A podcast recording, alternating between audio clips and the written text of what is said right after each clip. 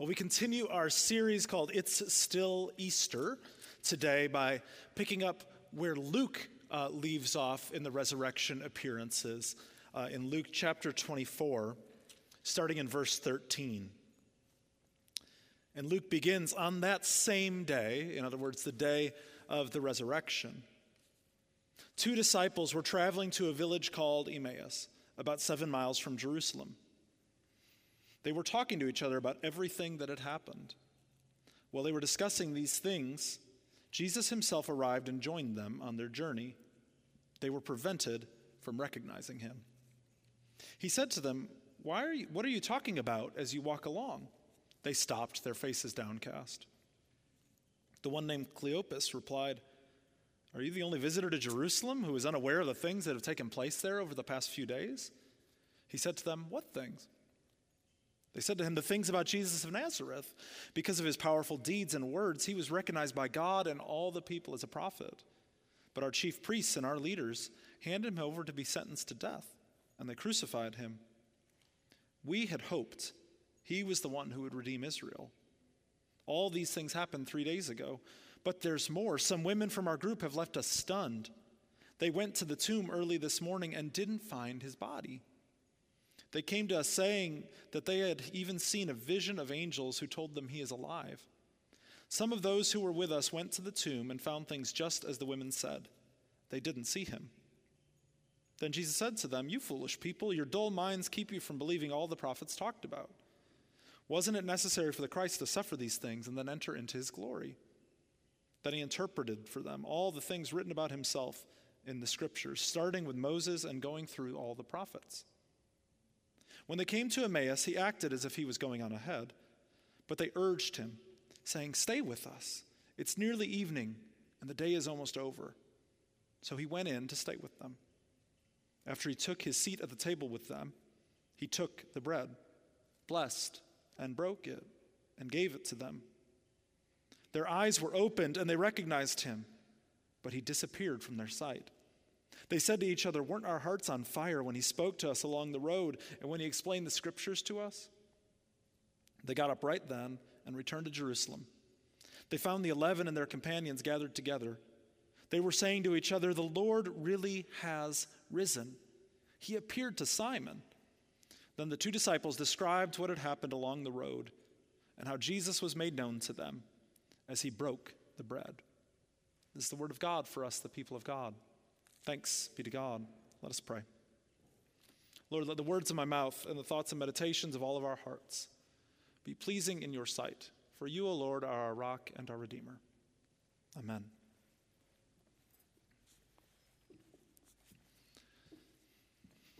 My first experiences of the United Methodist communion practice really came um, while I was at Duke Divinity School and at some churches in my 20s.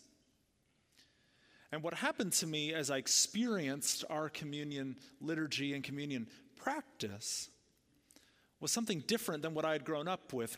growing up, I was in the Baptist tradition, and, and communion, when we experienced it, at least in my church growing up, was always a very somber occasion. Every time um, every time when we came to the table, which was the first Sunday of the month, like many churches do, uh, it, was, it was a very somber, uh, very much reminder of Good Friday every time we came to the table. The attitude was always really focused on the death of Jesus, which is obviously part of communion. There's nothing wrong with that, but that was kind of the focal point or the emphasis. But when I was in my 20s and when I was at Duke Divinity School, participating in worship in our, in our student chapel, I found this joy and delight at the words of the liturgy, not just the words when the bread was held up or the cup, but the words all around the liturgy, the, the prayer of confession and, and pardon that was part of it, or the passing of the peace, or the whole of the great thanksgiving. Different words each week popped out to me, made participating in communion feel alive and different.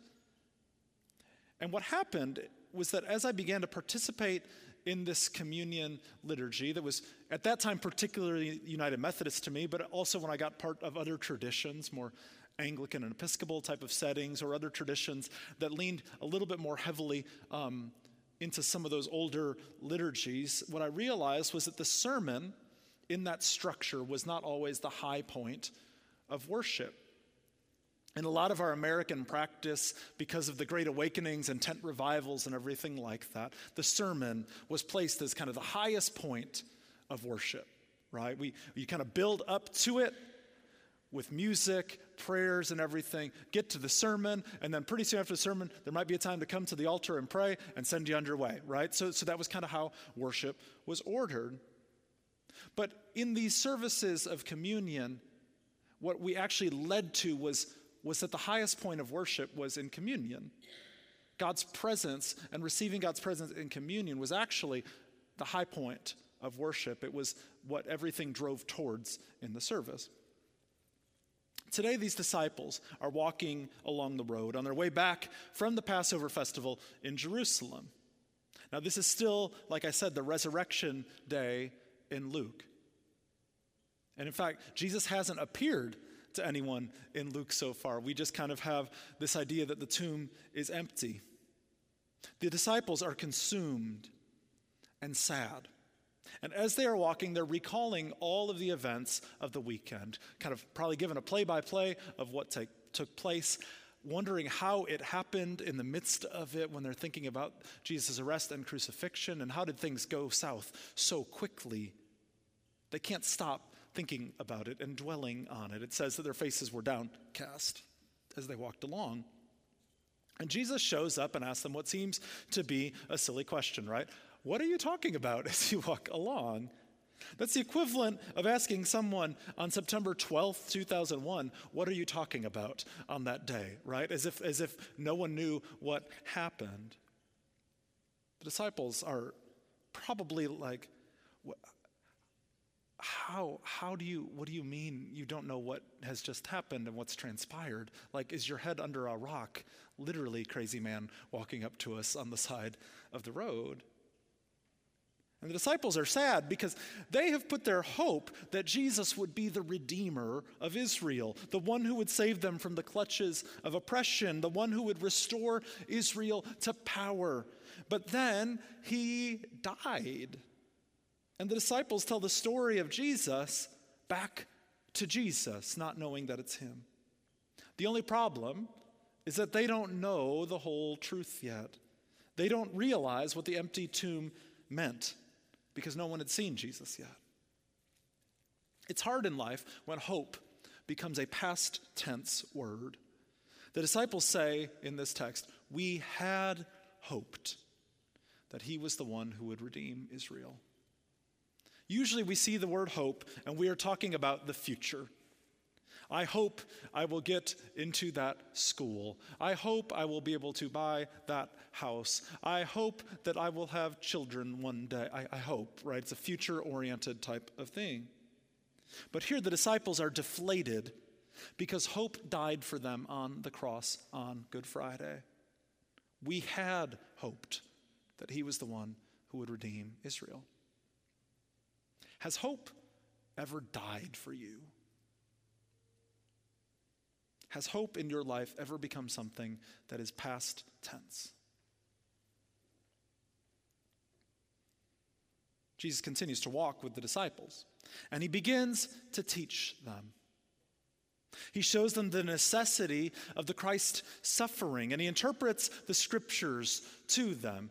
Literally, he says, all of the law and the prophets. This might have been a very slow and long walk with Jesus along the way. He is showing them how their Bible prophesies his own coming, his own suffering, right? And in fact, this crucifixion that they're talking about. And the disciples like this teaching.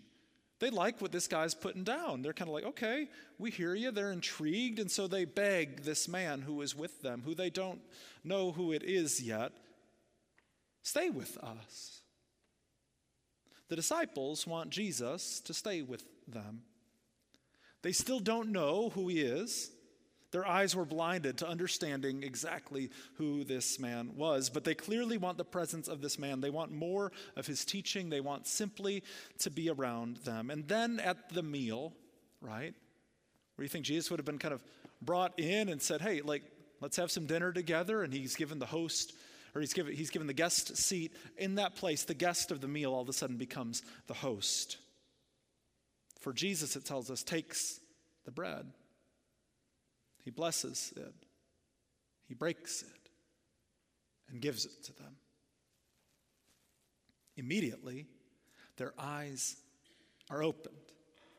They see who it is. They remember that in the feeding of the 5,000, it tells us that Jesus took the bread, blessed it, broke it, and gave it to them.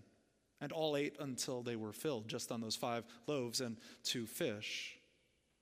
They recall hearing about Jesus' last meal with his disciples just three nights before, where he took the bread, blessed it, broke it, and gave it to them. When we gather around this communion table, we remember that Jesus took bread, blessed it, broke it, and gave it. And we repeat this action together. And we see that Jesus was not just present with his disciples 2,000 years ago, but the risen Jesus meets us now, meets us here, meets us in those same actions. Even though these disciples didn't see the empty tomb, Jesus met them. He made himself known to them in the breaking of the bread. He revealed himself to them. So, what happens at communion? How does Jesus meet us today? The first thing I'd say is, is grace. Grace is simply a word that we, we, we, sometimes throw around, or, but, but, but grace really just simply means God working in your life. Grace. And for me, this grace is not just in the words alone that get said around communion, but there's grace in experience. Maybe it's in passing the peace with one another. Maybe it's in actually tangibly receiving the bread and the cup. It's in the whole of the liturgy and the practice, from confession to passing the peace to the great thanksgiving to receiving the bread to, to the prayer after communion. God meets us here at this place and at this time without necessarily anything spectacular or flashy about it. It's kind of ordinary. And that's when I think God shows up and works. It, it, it's grace. I think also what happens at communion is, is healing.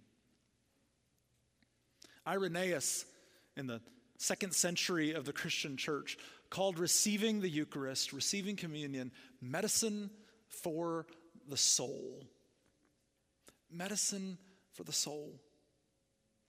When we receive communion, we can receive physical healing, emotional healing, relational healing. We can make those relationships right by that grace of God working in our life. You might find that sometimes you are led to pray around the altar because something drove you during that communion moment to pray for healing, or maybe on behalf of someone else to pray for healing, to believe that God is still working and healing.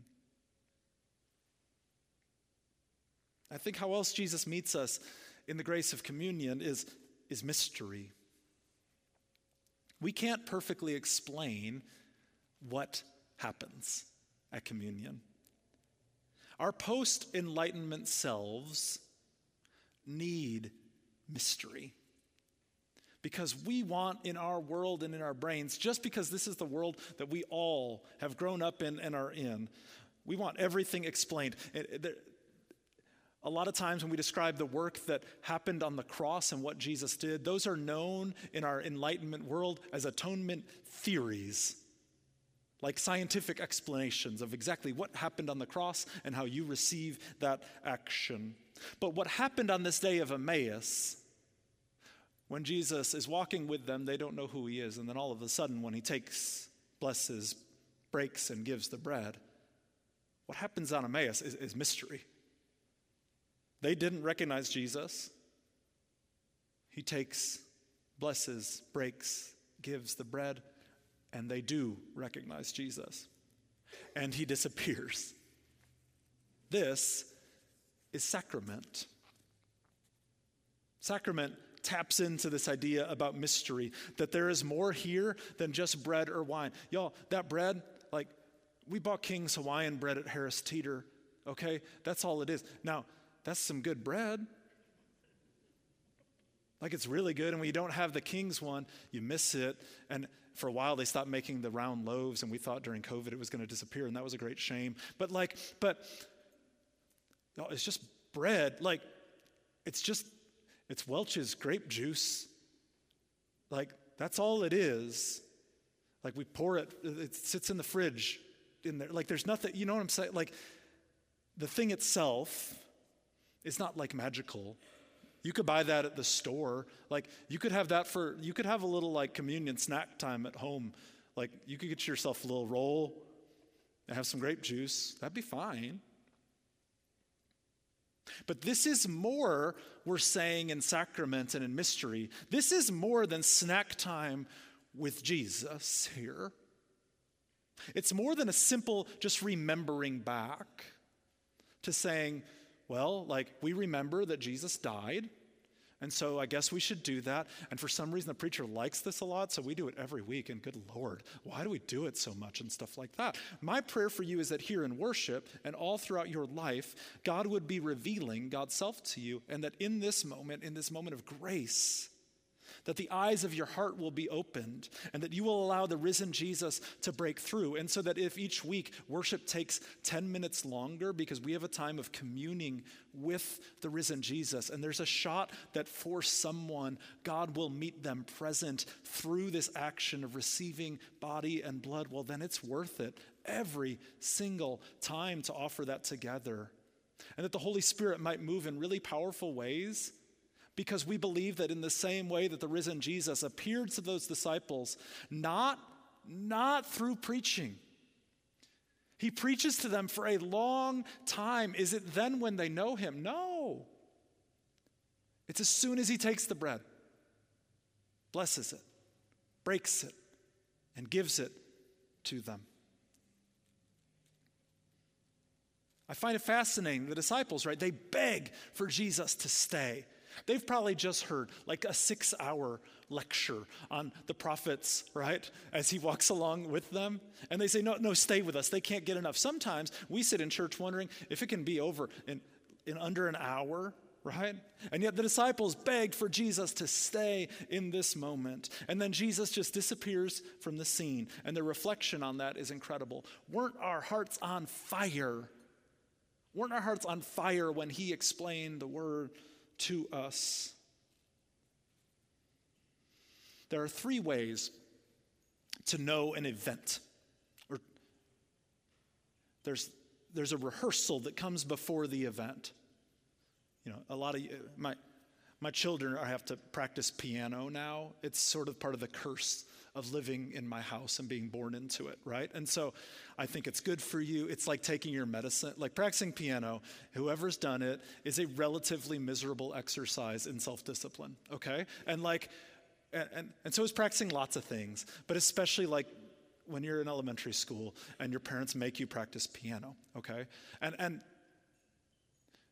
and that rehearsal is hard because you don't know yet what the performance is going to look like. And especially when we don't know the songs we're preparing for, for the recital, like it's, man, it's hard. It's kind of a drag sometimes, right? And so, so we prepare for the event through, through rehearsal. There's the event itself that happens, right? And in the event itself, when the event of something happens, sometimes we are so caught up in the moment of the event that we don't necessarily realize all that's happening in the event itself. Many of you have prepped for a wedding, whether for your own wedding or for a loved one's wedding or something like that. And when the wedding itself happened and it's done, you breathe a sigh of relief and you say, We just thought about that for like nine months and it's over like that, right? And we just spent half of our life savings. But that's a whole nother conversation, right? But but but the event itself right? In the midst of it, you're saying hi to your friends, you're doing everything. Your wife doesn't let you go up and get seconds because she says you have to talk to all the people. That didn't happen in my life. Um, and, and, um, and in the event itself, you're, you're, you're part of it, you're part of everything that's going on, but you, but you can't quite see what's happening. But then there's also the third part of an event, and there's the remembrance and the reflection on the event that has happened. And that's when the event makes the most sense to us. The disciples recognized who Jesus was when they remembered. It was when they were in the act of remembering. It wasn't just in the moment of the present, it was when they were in the act of remembering. And it's in that remembering that they were changed. Friends, we, we remember every time we come to the table. We remember Jesus and his presence among us, but we also remember times when we've encountered Jesus in our own lives. In a sense, that word remember can also mean that we are remembered to one another. And so Jesus opens us up in relationships and through mystery of sacrament and of grace that God works in our lives somehow through that ordinary bread and grape juice that I'm talking about. Friends, in this moment, in communion, Jesus gives us himself.